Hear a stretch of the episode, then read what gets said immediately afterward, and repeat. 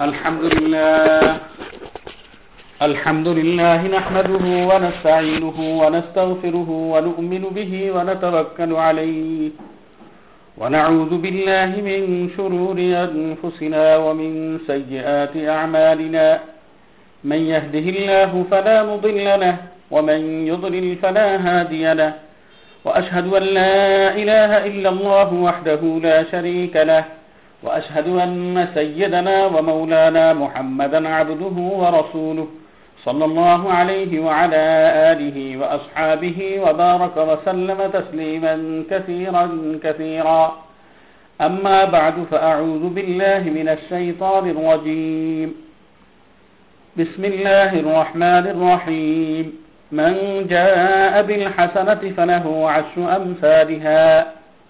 وقال تعالى فاستبقوا الخيرات عن أبي أيوب أنصاري رضي الله تعالى عنه قال قال رسول الله صلى الله عليه وسلم من صام رمضان ثم أتبعه ستة من شوال كان كصيام الدهر সম্মানিত উপস্থিতি রমজান পরবর্তী মাস আমরা অতিবাহিত করছি। চন্দ্র মাসের এই মাসটির নাম হল সাওয়াল মাস। রমজান মাসে আমরা আল্লাহ তালার নির্দেশ,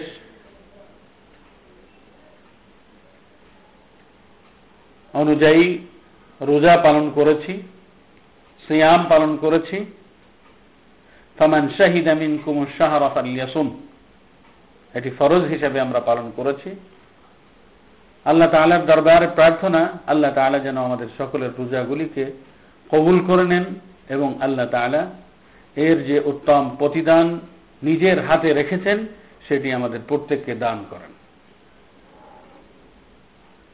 রমজান এর রোজাগুলি আমরা অত্যন্ত সতর্কতার সাথে পালন করেছি, কেননা এর ফজিলাত অনেক বেশি। প্রকৃত অর্থে শুধু রমজানের রোজা নয় প্রতিটি রোজারই ফজিলাত আলাদা রোজার যে ধরনের ফজিলাত সিয়ামের যে ধরনের ফজিলাত রয়েছে অন্য কোন এবাদতের সেই ধরনের ফজিলাত নেই হজরত আবু হুরায়রা রাদিয়াল্লাহু তাআলা আনহু রাসূলুল্লাহ সাল্লাল্লাহু আলাইহি ওয়াসাল্লামকে বলেন মুরনি বিআমালিন ইয়ানফাউনি فقال رسول الله صلى الله عليه وسلم عليك بالصوم فإنه لا عدل له হে আল্লাহ রসুল, আমাকে এমন কোন আমলের নির্দেশ করুন যেটি আমার উপকারে আসে। রসুল্লাহ সাল আলী ওয়াসাল্লাম তাকে বললেন, তুমি রোজা রাখো, কেননা রোজার কোনো তুলনা নেই। এমনকি অন্য হাদিসে রসুল্লাহ সাল আলী ওসাল্লাম বলেন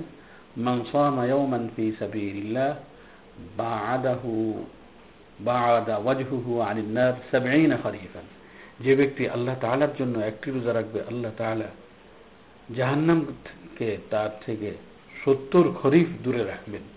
একটা অত্যন্ত ফজিরাতপূর্ণ আমল।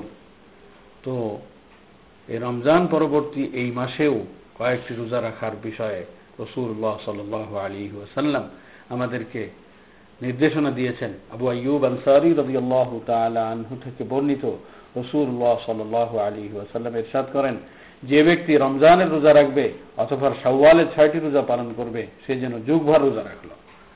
অর্থাৎ সামান্য ছয়টি রোজা রাখার মাধ্যমে আমরা সারা জীবন রোজা রাখার সোয়াব পেতে পারি।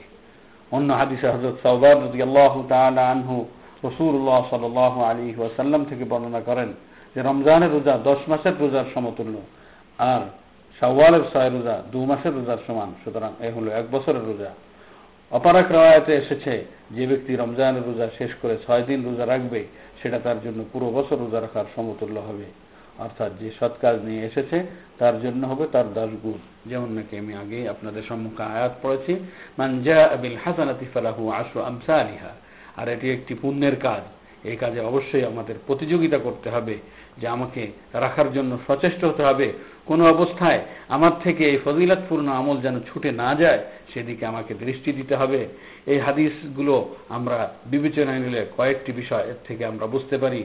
প্রথমত যে এর যে ফজিলাত, সেটা আমরা তো জানতে পেরেছি। যে ব্যক্তি রমজান রোজা পালনের পরে ছয়টি রোজা পালন করবে, সে সারা জীবন রোজা রাখার সোয়াব পাবে। এটি একটি বিরাট অর্জন, বিরাট আমল। বান্দার উপর আল্লাহ তালার দয়া অনেক বেশি, যার জন্য সামান্য আমলের মাধ্যমে তার অনেক বিনিময় আল্লাহ তালা বদলা দিয়ে থাকেন। এটাও আমরা এই আমলের মাধ্যমে দেখতে পাই। অনুরূপভাবে কল্যাণকার কাজে আল্লাহ তালা প্রতিযোগিতা করতে বলেছেন, ফাস্তাবিকুল খয়রাত তো এই কাজের জন্য আমাদের সবাইকে প্রস্তুতি গ্রহণ করতে হবে এবং এই প্রস্তুতি গ্রহণ করা মুস্তাহাব যাতে এই রোজাগুলো আমাদের থেকে কোনো অবস্থায়, দুনিয়ার ব্যস্ততায় ছুটে না যায়, কোনো অবস্থায় এগুলো আমাদের থেকে বাদ না পড়ে, সেদিকে আমাদেরকে অবশ্যই দৃষ্টি দিতে হবে। এর সব থেকে আমরা কোনোভাবেই বঞ্চিত না হয় সেদিকে আমাদেরকে অবশ্যই খেয়াল রাখতে হবে। এই রোজা মাসের শুরু দিয়ে মাঝখানে শেষে ধারাবাহিকভাবে, অধারাবাহিকভাবে যেভাবেই হোক না কেন, এই এক মাসের ভিতরে এই রোজাগুলি রাখলেই এই সোয়াব পাওয়া যাবে। এর জন্য এমন কোনো নিয়ম নেই যে ধারাবাহিকভাবে রাখতে হবে, মাসের শুরু দিয়ে রাখতে হবে, মাসের মাঝখানে রাখতে হবে, এমন কোনো বাধ্যবাধকতা নাই।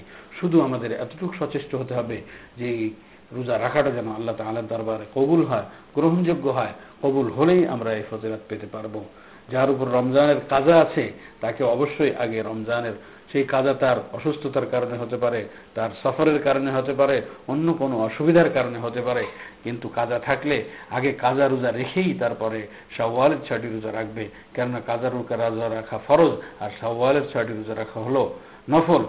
তাই আগে ফরজ আদায় করতে হবে। তারপরে নফলের দিকে আসতে হবে। অনেকে বলেন যে কাজা থাকলে কাজা আদায় করলেই ছয়টি রোজার সব পাওয়া যাবে। কথাটি সঠিক নয়। সঠিক হলো আগে কাজা আদায় করে নিয়ে তারপরে শাওয়ালের ছয়টি রোজা রাখা রাখতে হবে।